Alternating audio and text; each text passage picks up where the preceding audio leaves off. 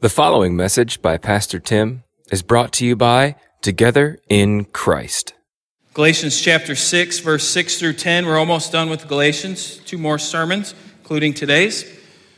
Uh, we'll be through Galatians, have journeyed all the way through that book together. Last time we were together, uh, we looked at chapter 6, verse 1 through 5. And we saw that we were called as a, as a church family to do a couple things. One is to restore a brother or a sister uh, who is lost in sin and what that looks like to, re, to restore them back. It's a difficult process, difficult thing to do, but it's something that we are called to do. And then the other thing is we've been called to bear burdens for each other. And we do this because of the love that we have for each other through Christ. And uh, that's something that needs to be and is so foundational for us that our connection that we have together is through Christ. It's not through hobbies that we have, it's not through things that we have alike uh, in this world. What binds us together is Jesus. And yes, we might have some other interests, some other things, and that's what I hear talked about in the hallways, and those are good things. It's good to talk about those things, but what binds us together aren't those things. What binds us together is Jesus and what he has done for us on the cross his death, his burial, his resurrection. And now, it's not an easy task at all to restore each other. It's not an easy task at all to bear each other's burdens, uh, to continue to lift each other up. But it's something that we must do if we're going to be faithful. And today, in the section that we're going to look at, verse 6 through 10, Paul continues with some very practical instructions to the church family and to us even this morning. And it really still comes off of what we talked about last time I had the opportunity to preach a couple of weeks ago. And it really is a very plain teaching, but it's really important. I mean, when you read it, it seems very simple. And you think, man, Paul, you were smart. You could have thought of something maybe bigger, something kind of grander, grandeur. But he doesn't. He says, he, he uses something simple that we'll, that we'll see. So follow along with me in Galatians chapter 6, verse 6 through 10. It says, Let him who is taught the word share in all good things with him who teaches. Do not be deceived. God is not mocked. For whatever a man sows, that he will also reap. For he who sows to his flesh will of the flesh reap corruption, but he who sows to the Spirit will of the Spirit reap everlasting life. And let us not grow weary while doing good, for in due season we shall reap if we do not lose heart. Therefore, as we have opportunity, let us do good to all, especially to those who are of the household of faith. Well, as we reap and sow, that's something that happens to me this morning. As I reap and believe that we should preach through books of the Bible, we get to passages that normally you'd skip. Uh, normally, as a pastor, you might not preach this, or as pastors, they preach this too much and preach it all the time. But verse 6 is not a favorite of mine to talk about. It's not a favorite of mine to preach on. I actually asked our, our prayer meeting group on Wednesday to pray for me specifically in preaching verse 6 because I want to be faithful to this passage the best that I can. And if you look at verse 6, it says, Let him who is taught the, the word share in all good things with him who teaches. I believe this falls in line with the bearing burdens section that we looked at before. And Paul is trying to transition to his next analogy that he's going to use in a moment in verses uh, 7 through 8, 7 through 10. And so what we see here is it kind of seems like Paul just throws this verse in. That was really my struggle as I was reading it. It's like, it just seems like Paul threw this in all of a sudden. Why all of a sudden would Paul say to share with the teacher, to share with those who are preaching God's word to you? I really think it's twofold. I think there's a, a twofold reason uh, that Paul does this. First, I do think that Paul has in mind financial and material things. I tried my best to get away from that as I studied this passage. I really did. I said, I don't want to bring this up. That can't be what he's talking about. There's, there's no way that this is what Paul's talking about. It's got to be something else. And so I can't tell you how many commentaries I read. I can't tell you how, I can tell you, I went way back in time. All right, way back in history, trying to read. And Everybody was really consistent with this, saying that yes, what we're being called to do is to help support those who teach God's word to us. This isn't a foreign idea to the Bible. This isn't the only place that this says this. In 1 Corinthians chapter 9, verse 14, Paul would say, in the same way, the Lord commanded that those who proclaim the gospel should get their living by the gospel. And then Jesus, and talking to his disciples as he would send them out in Luke chapter 10, verse 7, would tell them, and remain in the same house, eating and drinking what they provide, for the laborer deserves his wages. So, what Paul's getting at is as these people preach God's word to you and teach God's word to you, they are studying, they are training, they are, they are spending their time making sure that what they are saying and what they are doing is good for your soul, so that it's true for, for your soul, so that you can be changed, so that, so that you can grow. And Paul's saying we should return that favor by taking care of them. Now, something that has to be understood is bad pastors abuse this. We see evidence of this all over the place, and it's, it's, not, it's not hard to find bad pastors abusing this passage. I'm sure you could turn your TV on, and there's people saying, you know, give me a $1,000 and you'll be blessed. Look, it says it right here. You reap what you sow. Pay, pay your pastor well. I thought about putting my name on the screen so you spelled it right. You know, make sure you spell it right when you put it on there because if you give to me, you will be blessed. And I know, I hope that sounds foolish to you. I really do, but it happens. It happens all over the place. Those are not good pastors. They're not honoring this passage. Now, a good pastor feels the weight of this verse that they earn their wages, right? That, it, that it's earned. I think a good pastor needs to be a hard worker. And I don't mean a hard worker by maybe digging ditches or making sure they're at your house, taking care of your things or whatever. I mean a hard worker that diligent in prayer, diligent in studying God's word, diligent in practicing the craft of, of speaking of getting it out eloquently, of getting it out so that it makes sense.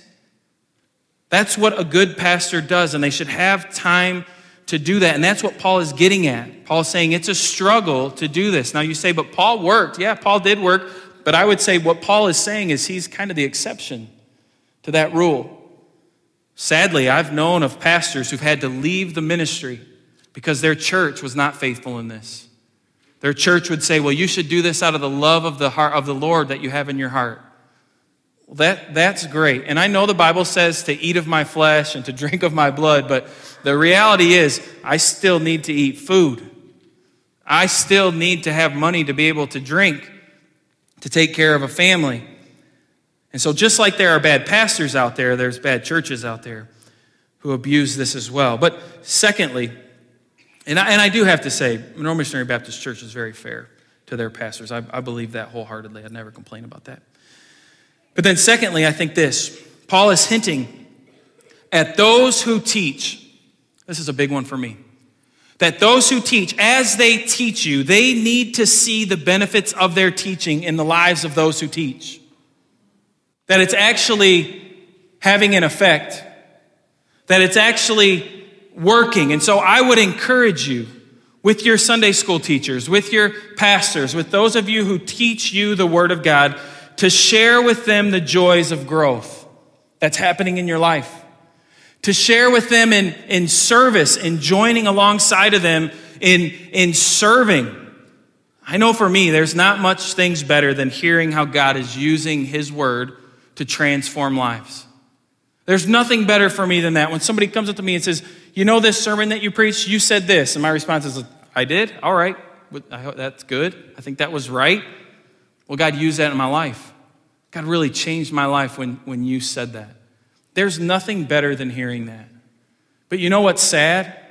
What's really hard for me is studying, is preparing, is diving into a passage, spending time in prayer, spending time in much meditation and much thought and then looking up from the pulpit and just seeing people you know should be here and they're not. That they're not even joining with us to worship or to come and to hear God's word preached. Now, that for me, that's difficult. And it's not because I'm afraid, oh, they're going to another church. That, that's you. If you want to do that, go ahead. But it hurts me when I know they're, they're just not here. No, it was nice outside, so we thought we'd go to the pumpkin patch. Oh, it was my kid's birthday, so we, we had a birthday party at lunch, so, Pastor, we couldn't be there. No, I'm not saying you have to be here all the time, and vacation is needed and rest is needed. But for me personally, as your pastor, one of the great benefits and the great joys is to look up and to see your face as I get to preach God's word to you. And to share with you what God has laid on my heart, what God has revealed to be true. And it hurts me when you're not here because I believe this is our source of life. I believe that this is our source of truth. And when you miss that, you are missing out. Not because you're not hearing me, because you're not hearing God's word preached. And God has established in His word, whether you like it or not, that it is through preaching that He works and that He moves. That's the avenue that He has chosen. And so share with those the growth. That, that's to be selfish, that's why I'm doing the leaf thing. I want to see what God's doing in your life. I want to hear what is happening in your life. So I hope you'll be part of that. Well, as we move on to verse 7, we get into the meat. Do not be deceived. God is not mocked. For whatever a man sows, that will he also reap. We must understand this morning that God is not somebody who can be mocked.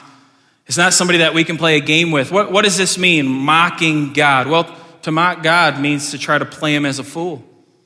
To mock God means to kind of look at him and say, You are ignorant. To think that we can get away with something, to think that we can trick him, to think that we can twist his word and use it against him, maybe in some way.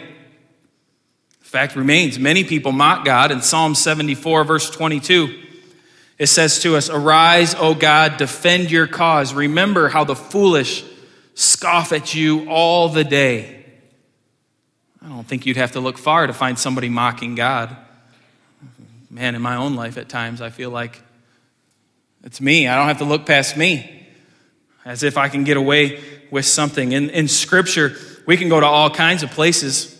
King Herod mocked God in Acts chapter 12, verse 20 and 23. And if you want to share a story that your kids will absolutely love, especially if they're a boy, read this to them. I'm going to read it to them right now, actually. I'm going to take that time.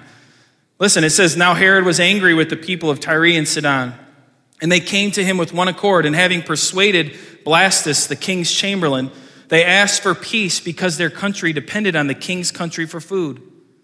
On an appointed day, Herod put on his royal robes, took his seat upon the throne, and delivered an oration to them. And the people were shouting, The voice of a God and not of a man. Immediately, an angel of the Lord struck him down because he did not give God the glory, and he was eaten by worms and breathed his last.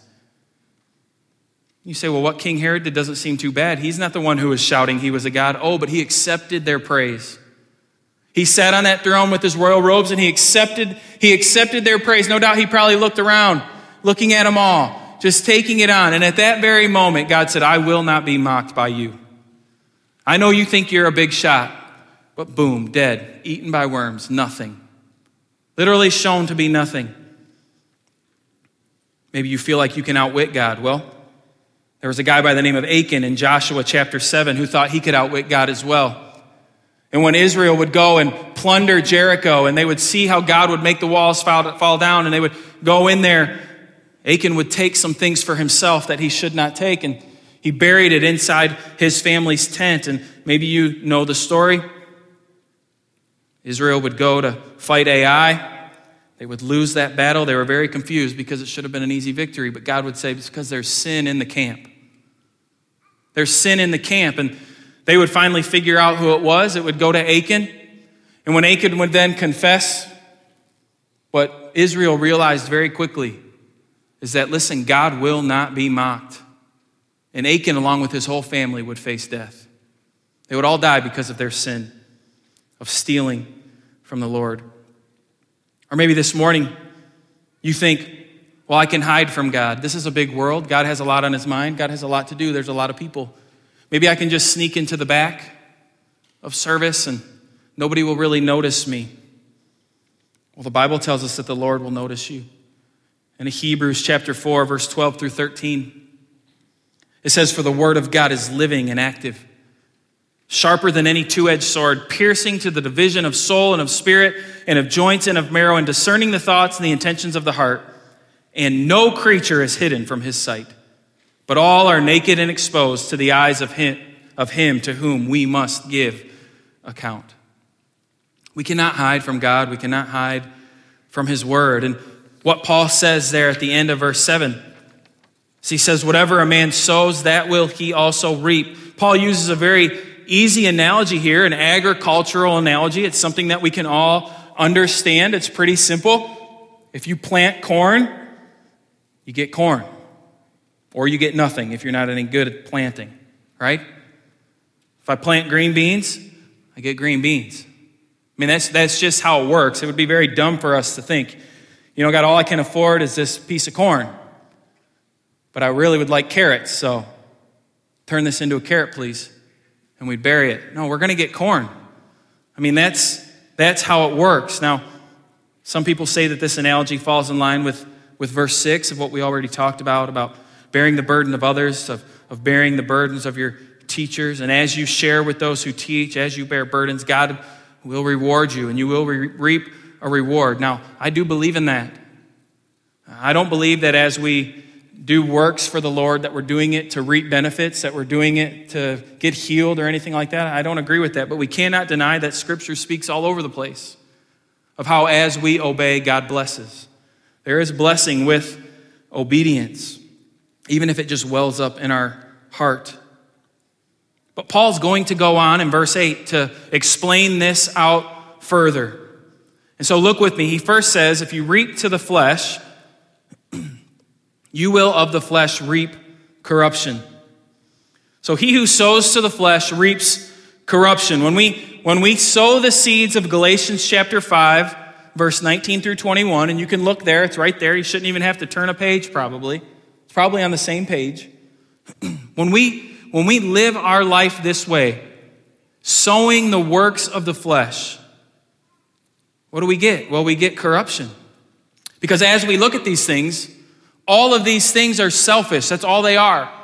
They're 100% selfish. We do them for ourselves because we think they're going to help us or they're going to make us happy. But really, what happens in the end is our flesh devours us and it destroys us and it steals from us hope, it steals from us joy, it steals from us peace.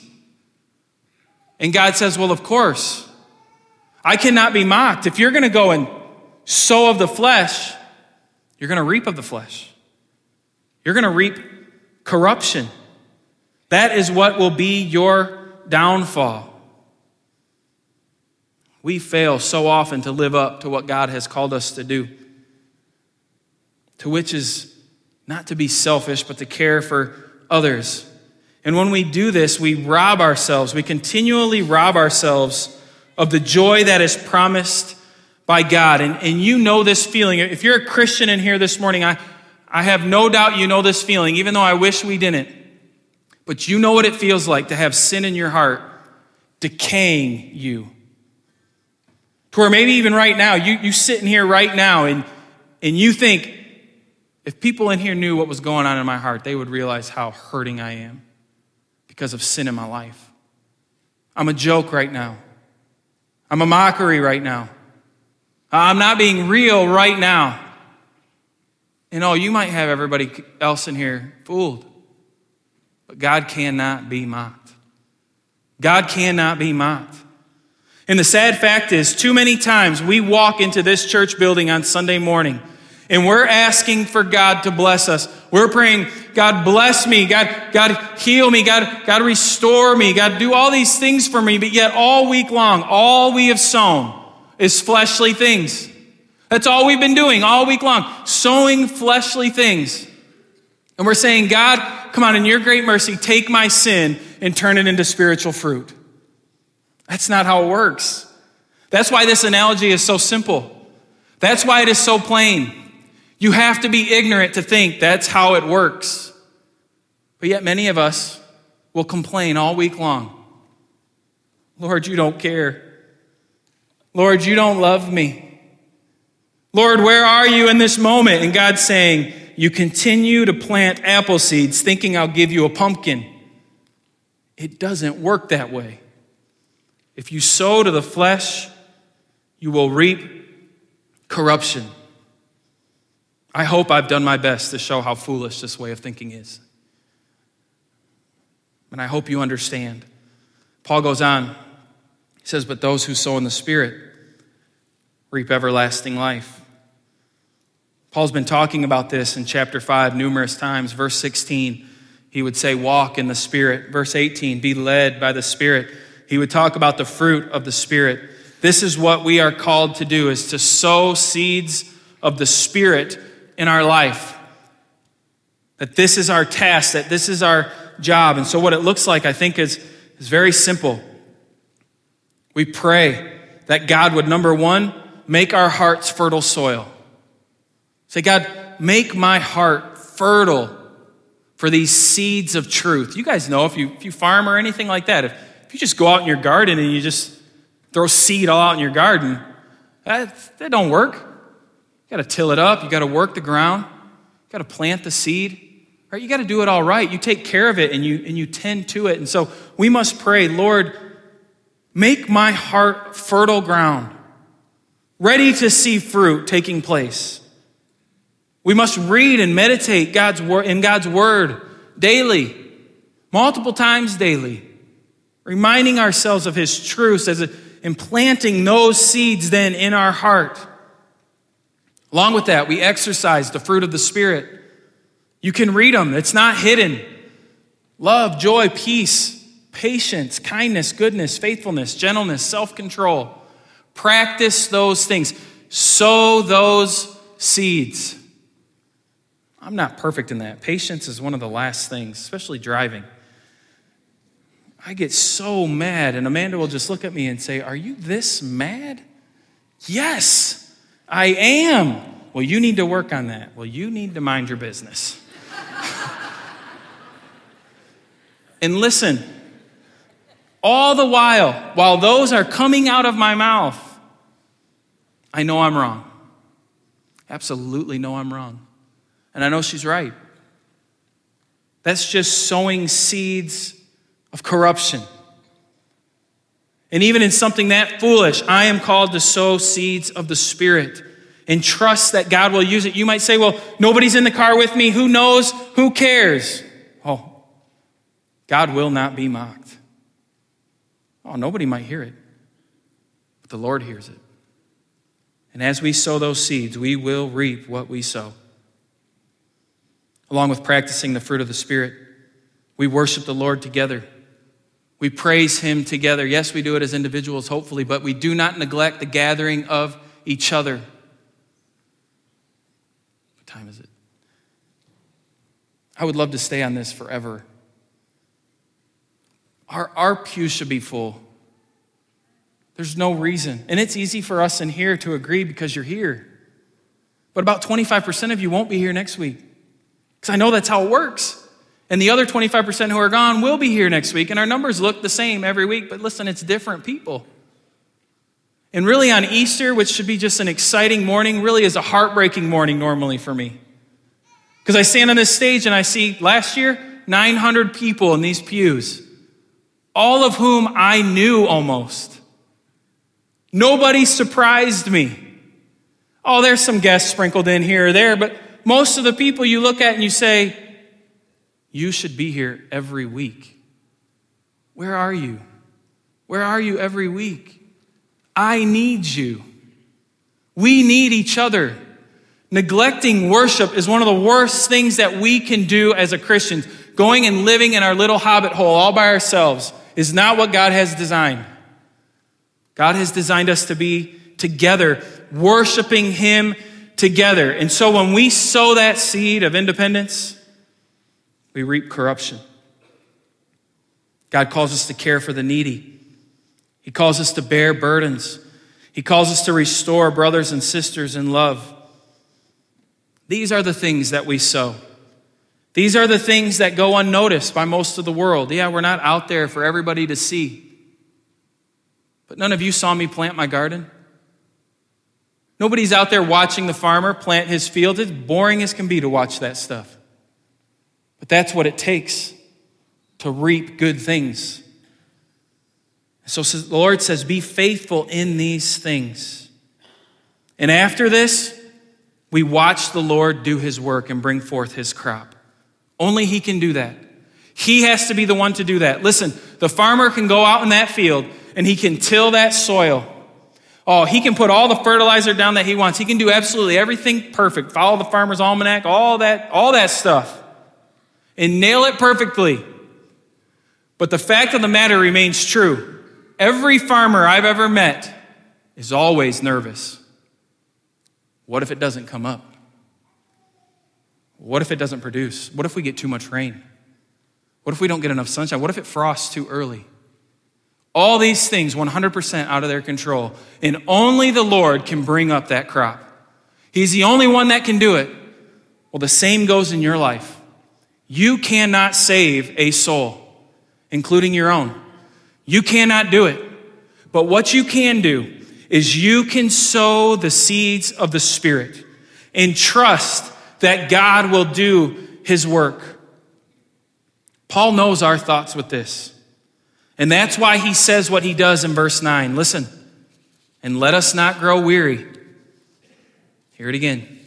Let us not grow weary while doing good, for in due season we shall reap if we do not lose heart. This is the truth brothers and sisters. Do not grow weary in reaping of the Spirit. Oh, you probably won't see results instantly.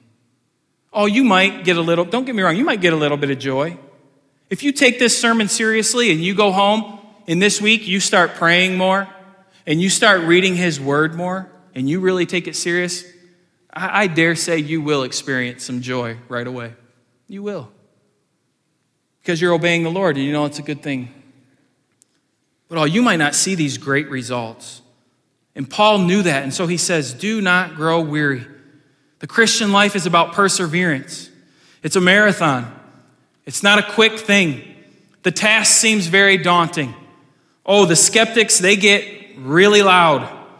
The hurt is extremely real. Oh, it's so real. And the frustration is often, it's very often.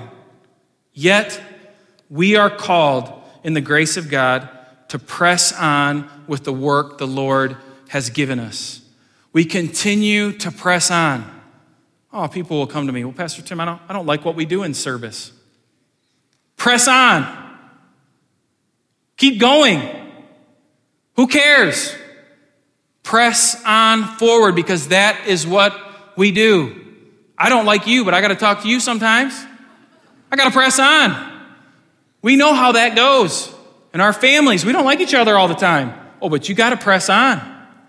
That's what we continue to do. And God promises this for us in Isaiah. In Isaiah chapter 40, verse 29 to 31, and I trust somebody needs this badly this morning, and I hope this is encouraging to your soul. In Isaiah 40 says this He gives power to the faint, and to him who has no might, he increases strength. Even youths shall fall faint and be weary, and young men shall fall exhausted. But they who wait for the Lord shall renew their strength.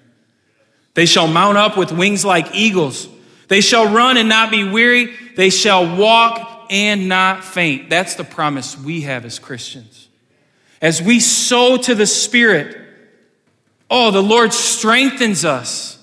The Lord renews us. And so when those skeptics come and they, they mock us, we say, Oh, you may mock us, but God can't be mocked. God can't be mocked, and I'm not about to mock him. And so I'm going to continue to go. I'm going to continue to serve. I'm going to continue to love, and I'm going to continue to trust that God is moving and that God is working. Listen, in your life, you may not see the results here. That's just the truth. You might not see the results here but you'll reap those rewards one day in glory with him. You will then know. I found this encouraging as I was as I was reading. Somebody said, you know, by by your faithfulness, oh, you might not be blessed, but your kids might be down the road. And your grandkids, and their kids, and their kids because of your faithfulness. Oh, you didn't feel it, you didn't experience it, maybe you didn't even see it. But how many people could say that? Oh, I was saved because of my grandfather. Oh, he died before I was saved, but his faith pointed me to the gospel. Your grandfather doesn't know that, but oh, his faithfulness, he's reaped his reward. And maybe now your kids are here. And they've been saved by the grace of God. And they've been, they've been baptized. And it's all because granddad was, was faithful, even in the midst of not seeing blessing. Think about the many missionaries around the world who rarely saw fruit for their endeavors. But yet, after their passing, more came in because of their faithfulness. And now, people groups who are completely lost have Christians within those people groups. There's churches within those people groups because of faithful missionaries who experienced Isaiah 40 and lived faithfully. Well, then, lastly, in verse 10, Paul says, Therefore, as we have opportunity, let us do good to all, especially to those who are of the household of faith. Oh, what a timely word we have here. What a blessing God has given us by His grace to be in this passage this morning. As we do good to our fellow Christians, it should spill outside of these walls to those around us. Paul says specifically to us, we do good to each other. But we have so much good to do that it will burst out of these walls. It will affect the community. It will go out there. We need to be known as do gooders. You know, at one time Christians were known as that, and now it's become derogatory. Oh, you're just a do gooder. That's what you do. You just go out and do good. Yeah, we need to do good. We need to do good for other people. The problem is, oftentimes, we don't have, we don't do enough good within these walls for it to spill out. We don't care enough like we should. See, too often, Christians in this world are seen as unflattering light. And I want you to catch this. We're not seen as unflattering because of our theology. We're not seen as unflattering because of our doctrine. In fact, we're seen as unflattering because we don't have enough of that. We don't live it out. As we understand the great graces of our Lord, as we understand the truths of His Word, all it can do is impact us. The only thing it can do is change us because we will begin reaping and sowing new things in our life. And God said, You will produce everlasting life. If we know the truths of God's word, if we believe them, if we believe Jesus is what Paul is telling us in Galatians, that Jesus has done this for us, I don't know how we can't do good. I don't know how there's anything else that we can do other than good. And so this isn't hard to understand. Uh, I, I mean, I can't find it in the Greek and make it change. No, it means do good. And so I hope that's what we do. As a church family, let us love each other so that it will spill, just spill out of these walls into the community around us so that they will then experience the love that God has for them. And then we will trust that God, by His great grace, will bring them in with us. You know, a, a good thing that you could do this week is to invite someone to church, invite someone to service. Statistics still show us if you invite someone to church, there's a high percentage chance that they will say yes, that they will come, that they will be a part. And I've made this promise to you before, and I will continue to make this promise. If you bring them, they will hear the gospel. They will hear God's word taught. They will be loved through God's word. So let's be a people that does not grow weary in doing good. We mount up on eagle's wings. We, we rest under the arms of the Lord, and that we do not neglect each other, but we serve each other. I'm going to ask if you would bow your head and close your eyes with me this morning, with every head bowed and every eye closed. I don't know about you but studying this passage whooped me. It really did. God really took me to task. In that one little phrase, And I want you to think about it with your head bowed and your eyes closed. God said, I will not be mocked. How often in my life I think I can outwit God? I think I can talk my way out of it. That's not how it works. What you sow, you reap. God, this morning, I pray that we would be people that would sow in the spirit, not in the flesh. Oh, God, when we sow in the flesh, it might feel good for a moment. Oh, maybe even for a week or two, we just are on cloud nine because of what we've experienced. But God, you can't be mocked. And we will reap what we have sown, which is corruption, which is shame, which is guilt. And so, God, we just went all through Galatians and saw how we are saved by your grace. It's, it's not of works that saves us. We cannot boast about that, it says in Ephesians. But God, when you save us by your grace, oh, it should cause us to have a strong desire to do good. Oh, it should cause us, God, to not be weary. But God, we need each other in this. We need to encourage each other on. We need to be surrounded with fellow Christians to help us persevere because, God, so often we want to quit. We get tired, we get hurt. Somebody says something that really cuts us deep. But then we have brothers and sisters there to encourage us, to love on us. God, help us as a church family to love each other, how you've called us to do. And I pray that it would spill out of these walls into this community and that we would just continue to sow the Spirit day in and day out. And God, I have no doubt that you will bless that. Oh, we might not see it, but on the road, maybe. God, you will do your work. And so we trust you with that. God, this morning in this place, I pray that we would respond to God's word how we should as we sing this song. God, maybe some need to repent of sin in their life, of flesh that they continue to to sow into the ground. God, I pray that they would do that faithfully this morning. God, maybe others are tired and they need to fall before you, admitting how they're tired and rest on you this morning. God, I just pray that your will would be done during this time. We ask in Jesus' name. Amen. You have been listening to a message by Pastor Tim from Together in Christ. This content has been provided to you by Monroe Missionary Baptist Church. For more information, visit us online at mmbconline.org.